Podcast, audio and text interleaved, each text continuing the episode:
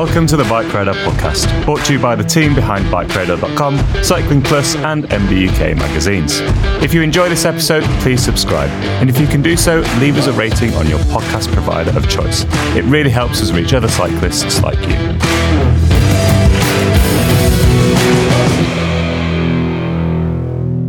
Hello and welcome to another edition of the Bike Radar podcast. My name is Simon von Bromley and I will be your host today.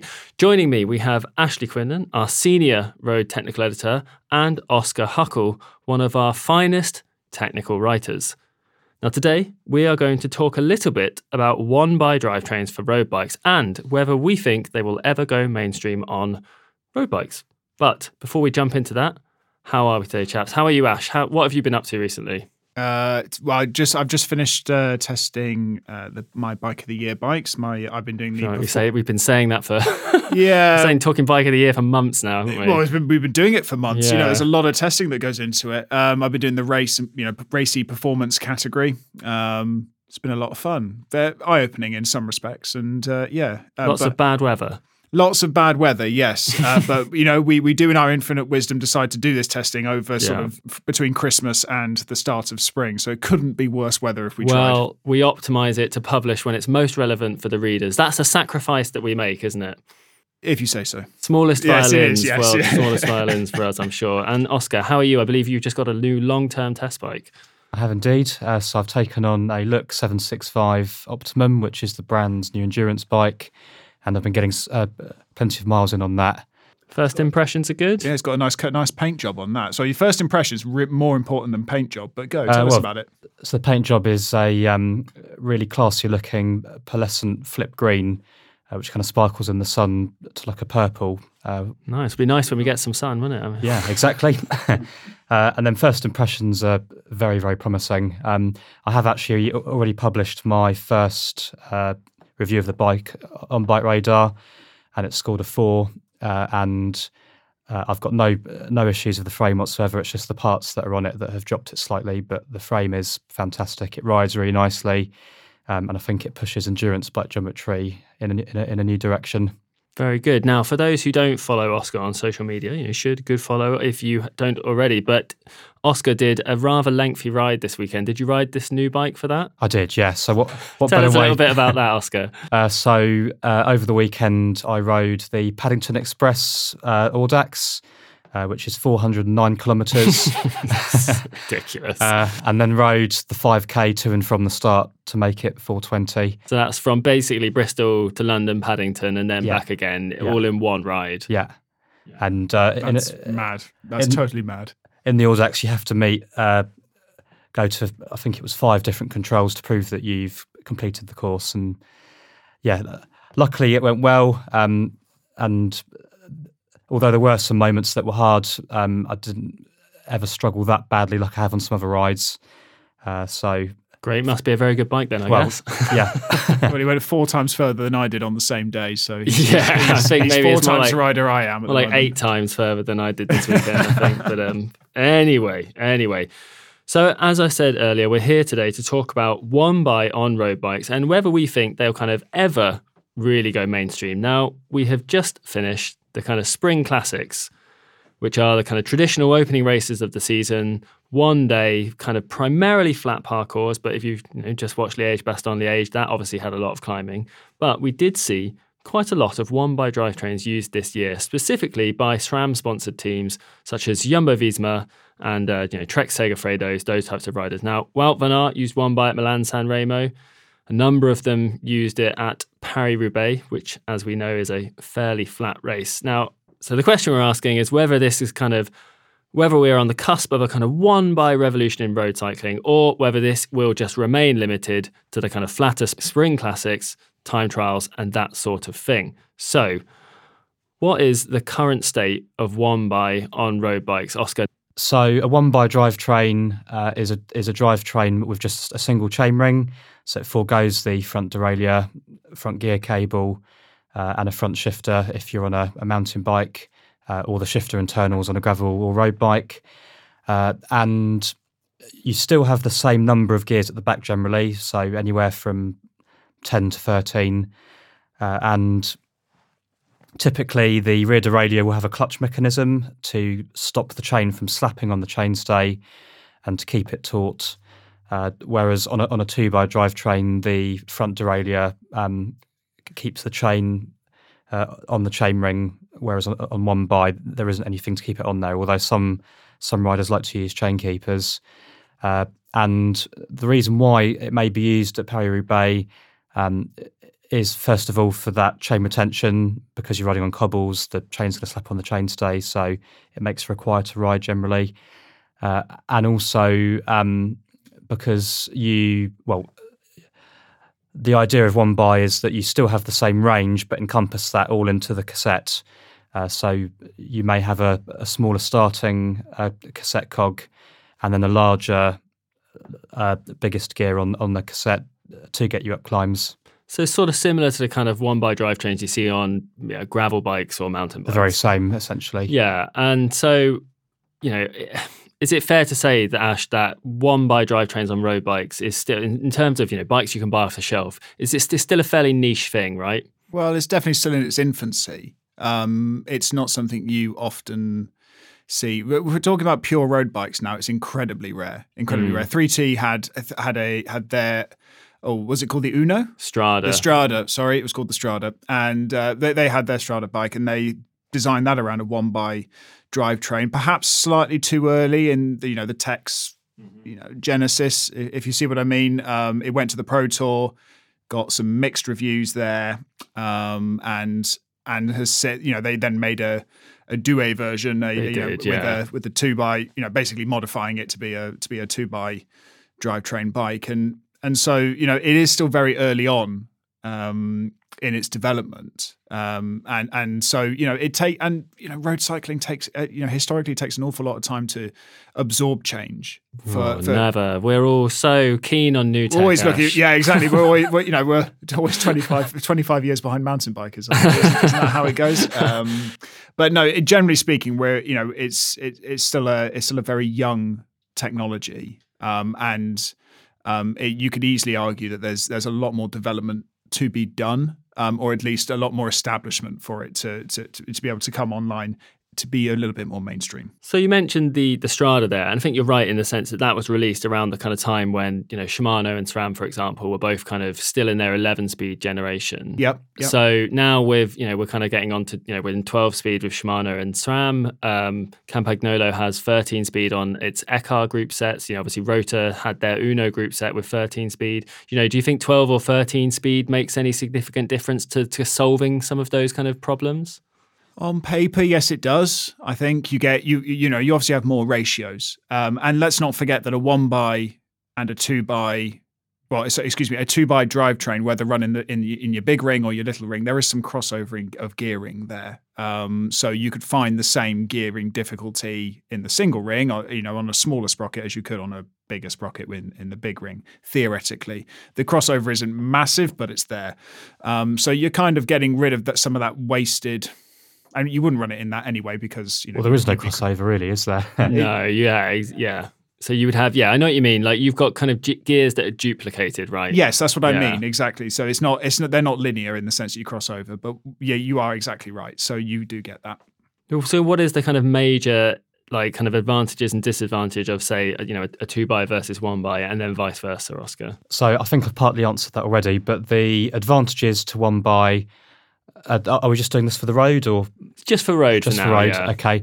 Um, so first of all, like I explained earlier on, chain retention when using a clutch mech uh, because the chain doesn't slap on the chainstay. Um, the ability, uh, for example, on a time trial course, to not have to worry about changing the front derailleur. Um, that might well, if you're racing, that might cost you a few seconds in a in a race and just having a single chainring there eliminates uh, that problem. Uh, some manufacturers, such as SRAM, uh, make uh, chainrings that are aerodynamic. Um, for example, their their TT one by chainring. Uh, so that, that's another advantage. Uh, disadvantage is the, um, the the fact that you are halving your gears essentially. the jumps between each gear are bigger because you have to achieve that same range uh, as as a two by, uh, and I'd say yeah, I'd say they're the main pros and cons.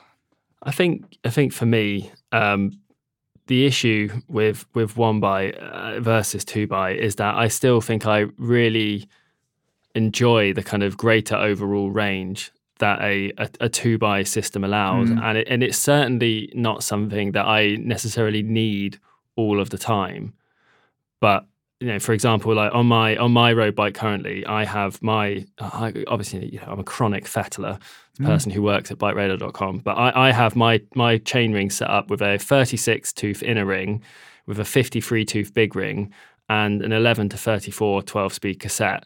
So That's a, that's a lot of range you've got going on there. yeah, so I have like a lot of range, and it's something that I've really leaned into in, in recent years. You know, because previously, yeah, I, I used to, you know, when I kind of back in my my racing days, I, I used to race on a 53, 39, and then off, you know, most often an 11 to 28 cassette, and that, you know.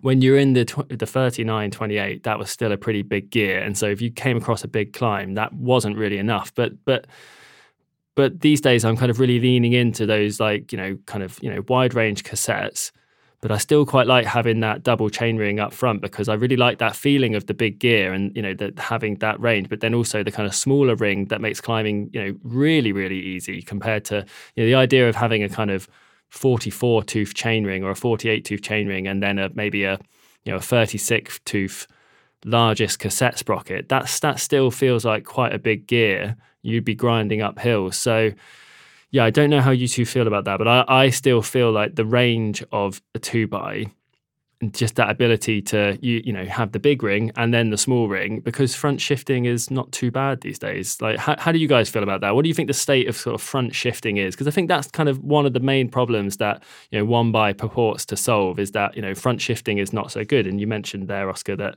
you know, potential for chain drops, but I don't know. I don't feel like I have that many chain drops. Ash, what do you think?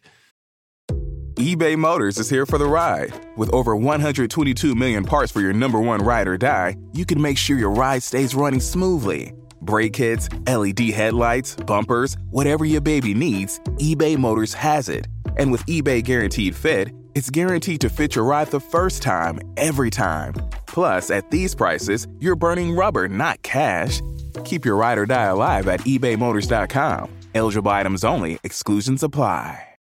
Properly set up, you probably shouldn't have any chain drops, um, or you know, with good you know shifting technique. I would say um, you can you could you could shift really poorly and and find you you know you lose all chain tension and it drops in between the two, or it you know falls down the, you know next to your bottom bracket and it you know it, it really depends how, how you're riding. It it takes some of the one thing I will say for one by is it takes some of the thinking out of the the shifting process. I mean, us sat around this table now, we ride bikes all the time. We don't have to think about it necessarily.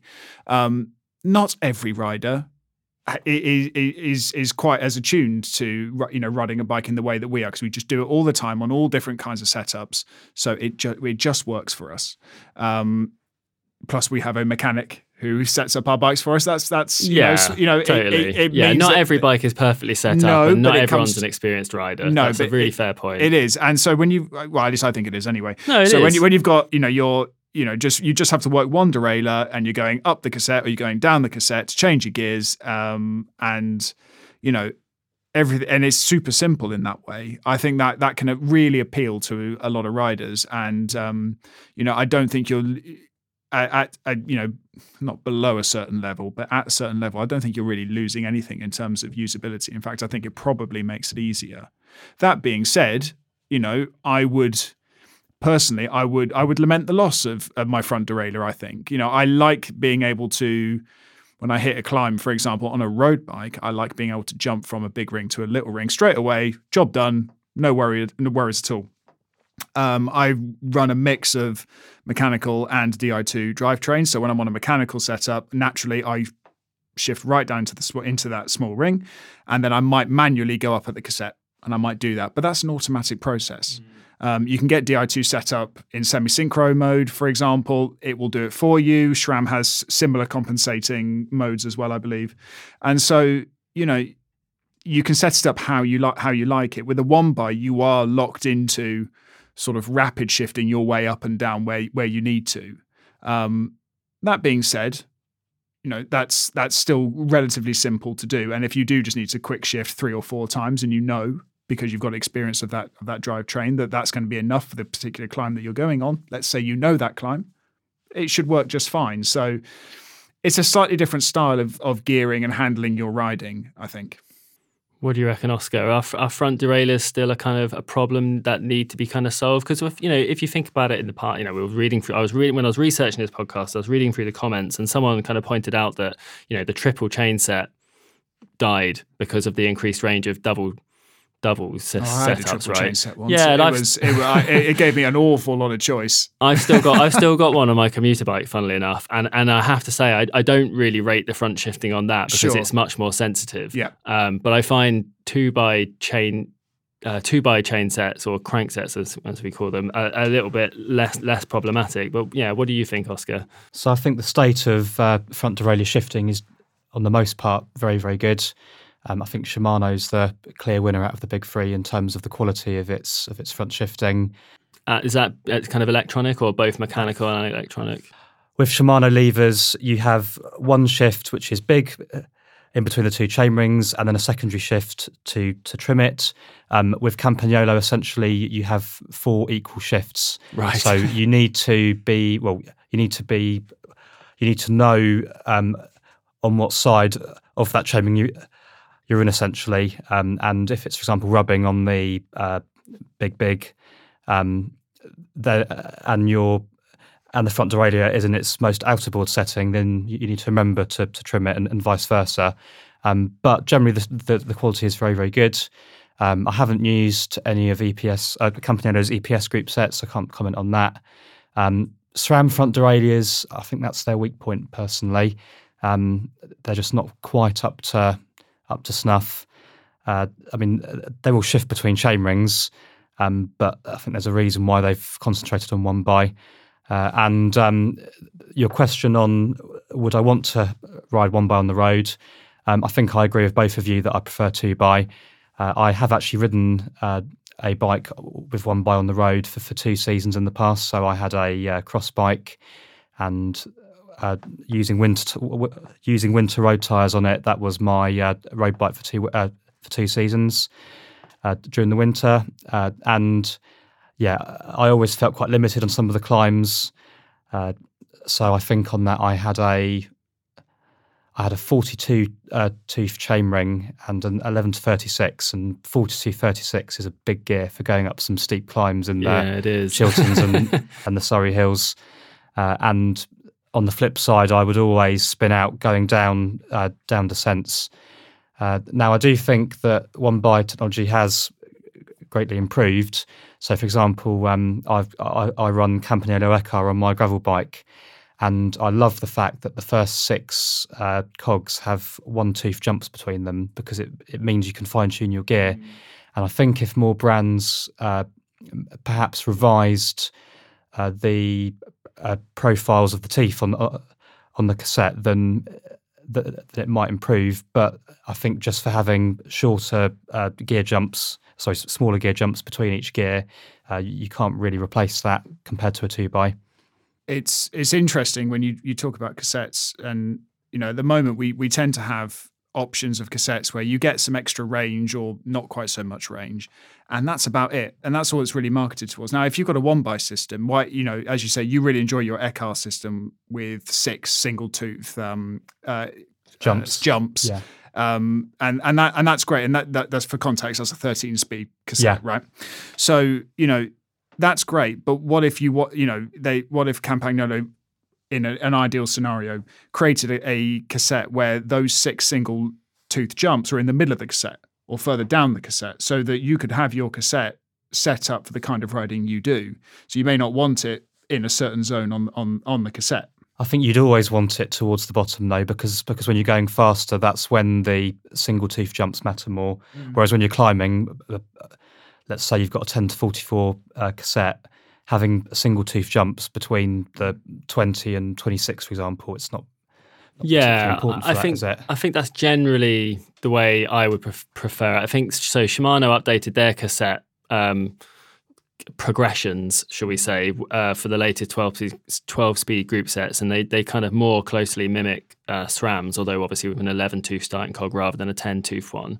And I think, yeah, personally, I, I've, I've found that having a 1134 wide cassette, as long as they're kind of the harder gears are are more closely spaced. I've, I've found that feels better because I had an 11 speed 11 to 34 cassette before, which was very equally spaced yes. with kind of two tooth jumps in between. Sure. But yeah. actually, when you were down that bottom end, as Oscar said, the difference between you know a 14 and a 16 or a 12 and a 14 is actually a really big jump. Yeah, sure, sure, sure. and you notice it a lot more mm. when you're like you know on the limit pedaling as hard as you can. Whereas I suppose you know the difference between you know 30 and 34 and 32 and 34 at the other end isn't so bad but I, I agree that it would be great to have that choice to, to kind of do what you want and I, you know I suppose that's you know if you if you were going to run one by I you know for example you know, I have often been tempted to convert my time trial bike to a one by bike because yes. you know yeah.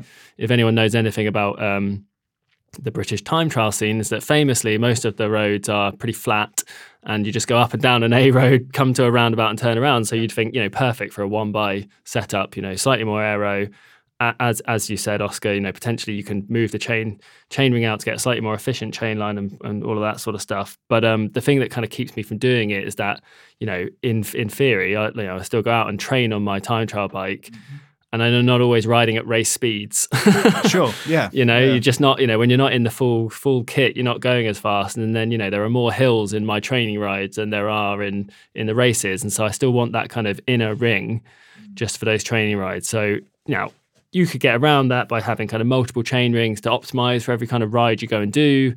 But it's, it's labour intensive. But that's right, labour intensive. Yeah. yeah I do actually do that sometimes. Do you? Yeah. yeah. So um, on my gravel bike, I'm running a 40 tooth chain ring and I've got a, a, a 38 tooth spare which I use for bike packing. So I, so I have an easier gear for, yeah, for when the and so I could, I could do that, but then it just thinks oh, I could just keep the front derailleur.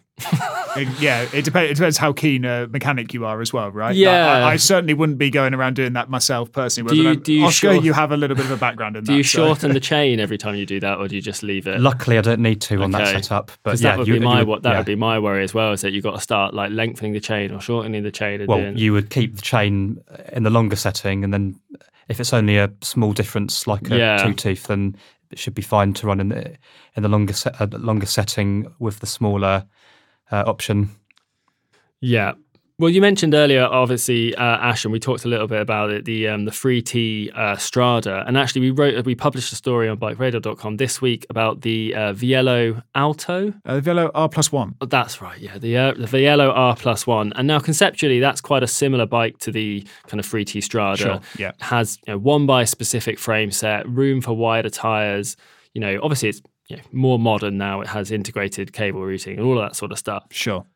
But the kind of crux of the news story was that they've paired it with a classified Powershift hub. Uh, for those who don't know, the classified Powershift hub is a kind of planetary gear system housed within a hub, and it effectively gives you, it's kind of got two speeds to kind of replace that front derailleur. So you can have a one by drivetrain on your bike, but then the wheel gives you that kind of you know front derailleur shift that you that you're kind of missing. So theoretically, you get you know all the advantages of a one by drivetrain, but then you also get the two by drivetrain.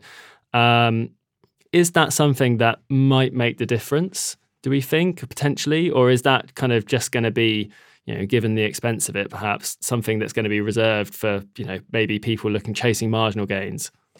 I think so far as the expense goes, as technology gets older and you know brands and classified in this case, you know, gets better and optimizes the way it it manufactures the system. And as they grow as well, right? And as they grow, it's going to get cheaper as time goes on. Now, um, you know, right now, you know, the classified system, in reality, the classified system basically gives you back what one by takes away. Right. Yeah. That's there's no getting around that. Um, I, I know we have we currently have a uh, classified system in for review right now. It's been fitted to a bike, so not been supplied to us by a bike brand. You know, with a vested interest of, um, you know, pushing this so they can sell its one by classified equipped bikes. We've got one, you know, being being tested properly right now, and um, you know, th- some of the positives that have, come out of that so far, you know, sound really compelling. Um, and I think you know, it's it's it's one of those where it could make the difference. It could make the difference, and the fact that the technology now exists is is answered a question no one was really asking before, um, or created a solution to a problem that never really existed. However, now that it's found that solution, it, you know, classified has found that solution potentially, you know, it's possible that it could you know take over and we could see it at all levels of the sport. We could. Um, i honestly don't know whether it will or won't. I i i like to think that the option for both will will still exist.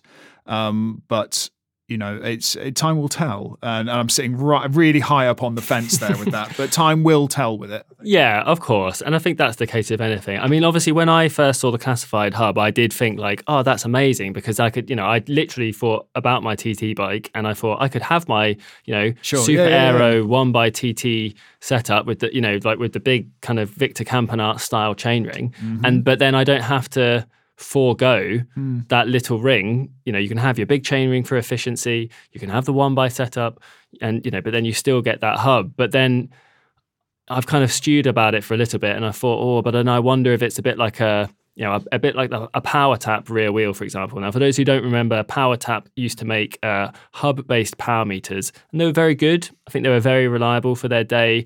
Obviously, the obvious issue was that they were kind of they tied you into a specific wheel set. So, you know, obviously back in the rim brake days, if you had one in a kind of a training wheel, that was no good for race day. And if you had one in a race wheel set, perhaps with a carbon rim or something, then you might not have wanted to use that for training because obviously, you know, braking kind of wears out your rims and all that stuff. And suddenly you've got two power meters and the expense of that. Plus, I- I- there's not- exactly. you and know, then it's not cheap anymore. You might as well have just brought an SRM. and that's plus or minus minus two percent accurate, and of course that's versus each other as well as. Yeah. Sorry, I'm I'm getting no, off no, topic. yeah, that's PowerTap. It was flawed. one for way. our power meter history podcast yeah, series. perhaps yes, yeah. obviously in the disc brake era that's not such an issue anymore right? Because we you know most of us can you can happily ride kind of one wheel set all round these days because you're not c- trashing your rims. I mean what do you think about the kind of classified tech in general oscar? Do you think that would kind of tempt you to re- to replace your front derailleur? Uh, I think it's really interesting, and I, I think actually um, it does answer the question um, that some people ask, which is uh, to those who prefer to ride a two by drivetrain over a one by. I think this this could be the thing that that moves people over. Um, I think the system looks very promising. I haven't ridden it yet, so I can't offer um, an opinion through testing. Uh, you've already touched on the point about about being locked into one wheel. The um, other couple of things that um, slightly um, uh, concern me as well is the fact that you have to use the brand's uh, smart through axle, which connects wirelessly to the shifter. Uh, so if you're changing between bikes, then you've got to do some admin of changing. Um, they have like spaces uh, in the dropouts um, to move things around. Uh, at the moment, as it stands, if you're um, well, it's only compatible to use uh, with Shimano's 11-speed Di2 shifters. So if you're using Shimano 12-speed or SRAM or Campagnolo, uh, then you have to use a separate ancillary button. Uh, so I'd like to see classified do some work there. Uh, and also, your handlebar has to have a hole in it for the uh, wire to run through, and not all handlebars have that. And if you've got a carbon bar, then drilling a hole through it will likely invalidate your warranty. and, so and potentially it's a bad idea Exactly. anyway. I'm Yeah. pretty, I'm pretty, the, the Tom, our own Tom Marvin is testing testing. yeah, it what right did Tom do for for, for his one? um, I think for five for, the, for five minutes he considered drilling a hole through his handlebar and then thought better of it and got a different handlebar. Um, but yeah, yeah, your po- your your point stands. You know, it's Yeah. not it's not something you really want to be doing. Yeah. But it is fair to say that classified, uh, the, the tech itself is. Uh, uh, you know, it's getting more and more established. It's getting more and more polished. But those options, you know, those those axle options necessarily, or being able to sell some of that patented tech so that you know other brands making axles for their wheels could theoretically then include that tech in their axles for your bike or you know for your bike brand because that goes that way around now doesn't it bike brands have their own axles um, you know as time goes on and the company gets bigger and theoretically more successful should it sell more units etc cetera, etc cetera, perhaps it can develop that tech. So you know the more people that want it probably the better it's going to get i would suggest. Yeah. Um, and that's usually how it works isn't it?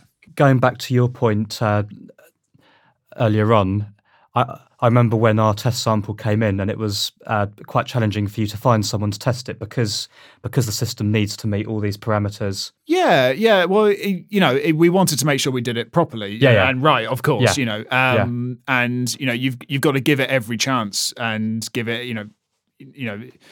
You, you, but the you've got to point give it of the, it, uh, best, best success, right? Yeah, but the point of it needing to to well, the point of your bike needing to have uh, this and that for it to work. Oh, of course, Yeah. I couldn't test it because I didn't have a bike No. that, that would that would have you know accommodated Right. the system, and and and it's true for a lot of people on pre-existing bikes right Yeah. now. So there is that hurdle to overcome. Yeah, Okay, yeah, because I think yeah, because obviously the expense is you know we've kind of already touched on it that like as you say the prices are likely going to come down, and th- the same could be said for kind of electronic drivetrains and, and Di two and you know disc brakes. You know we all had to buy a new bike to get disc brakes, didn't we? So you know if this is kind of one of those you know so-called revolutionary pieces of technology, then maybe as prices come down, you know, the next time you're buying a new bike or you know whatever, then you kind of upgrade to it automatically in the same way we might have upgraded to disc brakes or something. And and it's in early days. It's, fair to say the classified is kind of a first iteration that we're testing, isn't it? It it is, it is, and also you know we're seeing an ever growing list of brand partners. Vielo, as we discussed earlier, being just one of the latest ones. You know, the more brands you have on board making these bikes from scratch and designing it around the system, by default, the more you're going to be in the market, the more that people will see them in bike shop, you know, in bike shops and online, and maybe more tempted to buy the system as a complete package rather than trying to think of it as a really complicated or or wearisome upgrade, you know, path that's actually at the moment pretty difficult to to walk, right? As we found it when we were finding, you know, trying to get a bike to to test it on. the other thing as well is that one by opens the possibilities of frame design. So uh, if if classified does become popular, then the the many brands can start to experiment with the design of the seat tube, for example, because it hasn't got to take a front derailleur anymore. Uh, so yeah, it, it, it could open some interesting things in that respect. But whether it revolutionizes things and- Yeah. and, t- makes bikes X kilometers an hour faster or or easier to ride, you know, what X watts easier to ride over a certain certain distance or, or however a bit, I'm I'm still not so sure. I'm still not so, so sure. You know, I see I see a lot of rhetoric around, you know, removing the front derailleur makes everything a lot, uh, you know, a lot, eh, not a lot, but you know, markedly error more Yeah. error efficient. And I think I think there's there's there's data to back that. But you know, my legs spinning around that kind of area all of the time when I'm riding. Like I can't believe for a second that it's making that much difference. You know, it's it's difficult to Yeah. to it's, it's difficult to believe some of that sometimes, although there is data to suggest. I, I you know, so the kind of data that I've seen, it, it you know, it's if it, it's one or two watts basically, Exactly, and it kind of depends how big the front derailleur is. You know, obviously, you know, we mentioned aero chain rings earlier. You can, of course, get aero chain rings for two by setups as well. Um, yeah, removing the kind of front derailleur, it's a small gain. You know.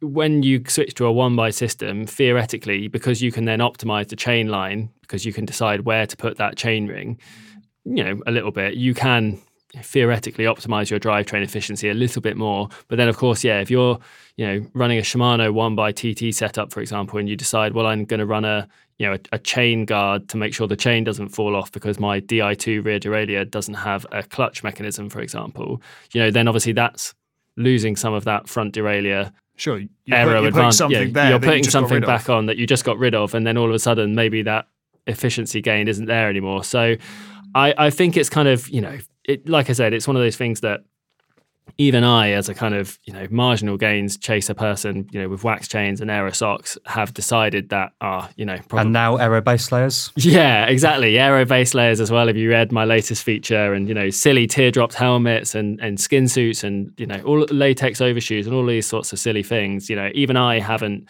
adopted this yet because of the kind of practicalities of you know living with a bike as well as you know, obviously if you're a pro and you've got two TC bikes, you know, one for racing, which the guy, which your mechanic sets up for you exactly how it's supposed to be for that specific race that you're doing, and then you have another one at home, which is set up for training then that's all fine. But you know, for most of us, that's just not realistic, right? Yeah, and I think I think it's quite valid to say that you know if, if that's you know anyone sitting at home now, maybe you're listening to this podcast, you're in the car, or you're you're riding a bike even, or whatever it is you're doing, and you're thinking, oh, do you know, I might like to give it a go. I you know, I bet you've given a second thought at least to what if it goes wrong. How easy is that path? How do I do I just get a replacement unit, or you know, I understand that they're supposed to be very low maintenance, and I and those are the claims around it. But there's always that what if because you don't classified yeah because Yeah. you don't see you know your friends riding it. It's like it's proof of, of the herd, isn't it? You know, you see all your friends riding, you know, kit and not having problems with it.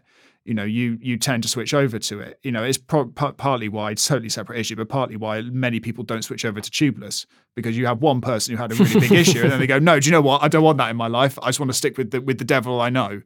And perhaps perhaps that's what two by is to a lot of people, and will remain so for a long. You know, it's an uphill fight for for classified, but you know they've got the capabilities of winning it, but they've got to overcome that. They've got to overcome that. You know, better the devil I know mentality. Um, you know, born out of experience. You know.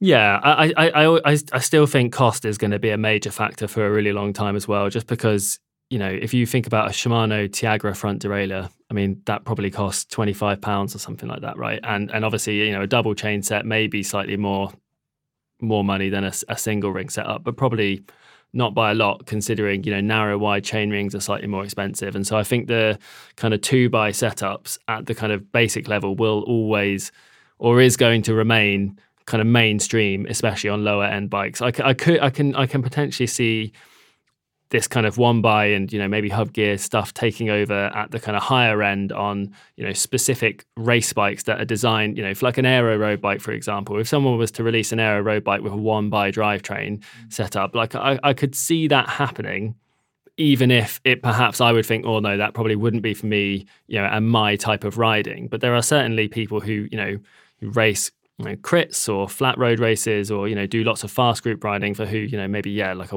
a kind of, you know, if we're five years in the future and all the new all the new drivetrains are 13 speed, you know, that that is gonna kind of make one by maybe a little bit more uh, kind of appealing to people. I also think one of the kind of major things holding back, you know, one by is, as we kind of slightly touched on a bit earlier, that it, that kind of it's just not getting that exposure at the top end of the sport. Right, we're here talking about it because it's had a little bit more, Sure. Yeah. but until it kind of becomes really mainstream in the kind of pro peloton, I think a lot of road cyclists will be hesitant to adopt it because I think, you know, rightly or wrongly, for better or worse, a lot of people are still really influenced by what we see at the Tour de France, right? That's why we're all riding around down there. You know, a lot of people are riding aero road bikes, even if they don't race. Yeah, yeah, I, I, I, tend to agree, but you know, you, you've, I think, I think if we've all got our heads screwed on, and you say, right, I'm, I'm looking at whoever, you know, a pro rider. Well, I'm not riding- saying it's a good idea. Oh no, no, exactly. We've all got our heads screwed on. We look at a pro rider and go, yeah, but I'm not a pro rider. No, I'm but- not that strong, and I don't. I'm not riding over, you know, Paris Roubaix cobbles and you know over flatlands for the vast majority of the, you know, of the of the of the parcours, and you know, I don't. You know, it works in that situation, but does that really work for me? And I think that's probably still an unknown for many people. Yeah, it's a tricky one. I know was you know was has has that big thing about you know you should buy the bike you you, know that's right for you, not the bike that you want. You know we talk about the difference between endurance and road bikes, for example. I mean, Oscar, you've just obviously, as we mentioned earlier in this podcast, got a new endurance road bike. Your kind of look. Now you also have. You know, you have a you'd had a Specialized Allez and you know a, a Pinarello road bike, for example. How have you found the difference between you know kind of a more endurance based road bike and a kind of you know racing road bike? Quite transformative, actually. And that was one of the reasons why I picked that bike as a long termer to try something new out for a year. Um, so much more comfortable over longer distances uh, because it has a wider tyre clearance and comes with, with wider tyres as stock uh, and a slightly more relaxed geometry. Uh, no, I'm I'm really impressed so far. Oh wow! Well, maybe we really should all be riding endurance road bikes. Um, Rubbish. No, absolutely not. I No, won't. I- won't hear it. I won't hear it again. So let, let's kind of put our cards on the table then. Where do we all stand on kind of two by versus one by at the moment? You know, what's on what's on your own bike, Ash? And you know, would there be anything that could convince you to switch from where you are now? Uh, without any proof that it could work for me, I wouldn't switch personally. What's on your own bike? Uh, I have a oh, what's on my own bike? I have 105 Di2 at the moment, 12, s- tw- uh, you know, two by 12 speed 105 Di2 on my Fairlight Strael, and I've got a 11 speed Dura-Ace um, R9100 mechanical on my Canyon Ultimate. Um, I because I haven't ridden classified, I think I, I need the proof in front of me. I need to go and ride it now. Um, I will say I am incredibly interested to try it But what about one by without classified? No, not for me. And I, that that's probably because I like I like the system I have, and I can't see I can't see material benefit to me by switching, apart from spending more money on you know like getting having another bike to sort of ogle at if you know I do it the way I want to do it, mm. and you know it would be just another financial drain. And, you know, at the end of the day, because it's just another system, and I've just I think if even if I had one, I don't think I'd ever look at it and go on a road bike, especially. It's a different story a little bit with gravel bikes, absolutely. Uh, in fact, it's a totally different story with gravel bikes. But when I'm looking at a road bike, I don't think I'm ever going to look at a one by equipped bike and go, yeah, I'll have that over my t- over my over my sort of you know 105 Di2 bike. I just I just wouldn't do it. Um, and that's where I am at the moment. Yeah. But as I say, as I say, I must give you know credit to the technology. It's really intriguing, and I really do want to try it because it could be that I go and try it. Yeah. Um, you know, Tom said to me after he gave me his first right impression, he said to me, um, well, I asked him, uh, you know, how, how are you getting on with it? He goes, it's annoyingly good. you know, and and, Yeah. and I'll leave the rest of it for you know because there, there Wait are lots of see. yeah, the big review, but uh, you know, I would really like to feel what he's feeling. Sure. So we, we shall see, but um, yeah, at the moment, no, not for me. what about you, Oscar? What's on your bikes currently? And uh, yeah, anything could convince you to switch? Uh, so on my road bikes, I've got two by, um, but like I said earlier on, I have ridden two winters with a one by system. Uh, no, it didn't convince me to switch, so I'm happy to stick with two by. so even if Campagnolo brought out a, a 13 speed super record EPS Oscar, you wouldn't be knocking on Ash's door to I'd test? certainly try it, uh, but I, but I can't see myself owning a bike Yeah. with it. Um, but on gravel and for mountain biking, um, I'm the opposite. I would only ride one by, and I'd never go back to two by. Uh, and I'm also really intrigued to try the, the classified system. Why do you why do you think the kind of difference is so stark there between you know gravel and mountain bike and road, for example? What is it about road riding that is that is makes two by so kind of useful to you? uh, because the terrain changes so dramatically when you're riding off road, and having those bigger jumps doesn't really matter. Uh, and on the road, uh, the smaller jumps are more important uh, because of the slight changes in gradient. Uh, and also, a one by system uh, on the road doesn't provide a suitable uh, descending gear uh, paired with a, a good climbing gear. Um, normally, it's either one or the other, and uh, the compromise then is is that the jumps too big between each gear. So no, I'm, I'm I'm happy to stick where I am. Yeah, I think I'm on exactly the same. I think I'm on exactly the same page as you guys. Like I, um, as I said earlier, I have two by on on kind of my road bikes and um, and my and my time trial bike as well. I actually on my old uh, Giant TCR, I because I didn't want to get rid of it, and my wife was kind of eyeing it up as an un, and, you know an unused piece of junk lying around the house, and she said, "Oh, what are you going to do with that?" And I went, "Oh, I'm going to build it into um, a hill climb bike. Uh, uh, that's you know because it's a rim brake Giant TCR, of course it you know." So I got a one by chain ring for it, and you know, and then I was like, "Oh no! If I tell anyone I built a hill climb bike, I'll get roped into doing hill climbs." So I put it in the loft.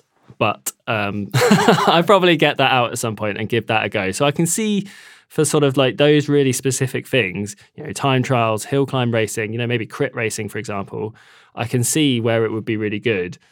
But yeah, I think just there's with with with road cycling, it's really hard to get away from the fact that you know one minute you could be going up a really steep hill, a twenty percent hill that would require your lowest gear, but then you know the next minute you could be going over the top. You know, and especially if you you know do group riding, you could be riding 30 miles an hour down the other side or something and you just you need such a different gear mm. to what you were using moments before and i think it's just always going to be very difficult for as as you've said oscar and to for a one by system to kind of match that range but then still provide those kind of those tightly spaced ratios so you know never say never but i think i'm also with you guys that for now I, I just don't think one by is quite ready to go mainstream. Although clearly, uh, for some riders, that isn't the case. So, Yeah.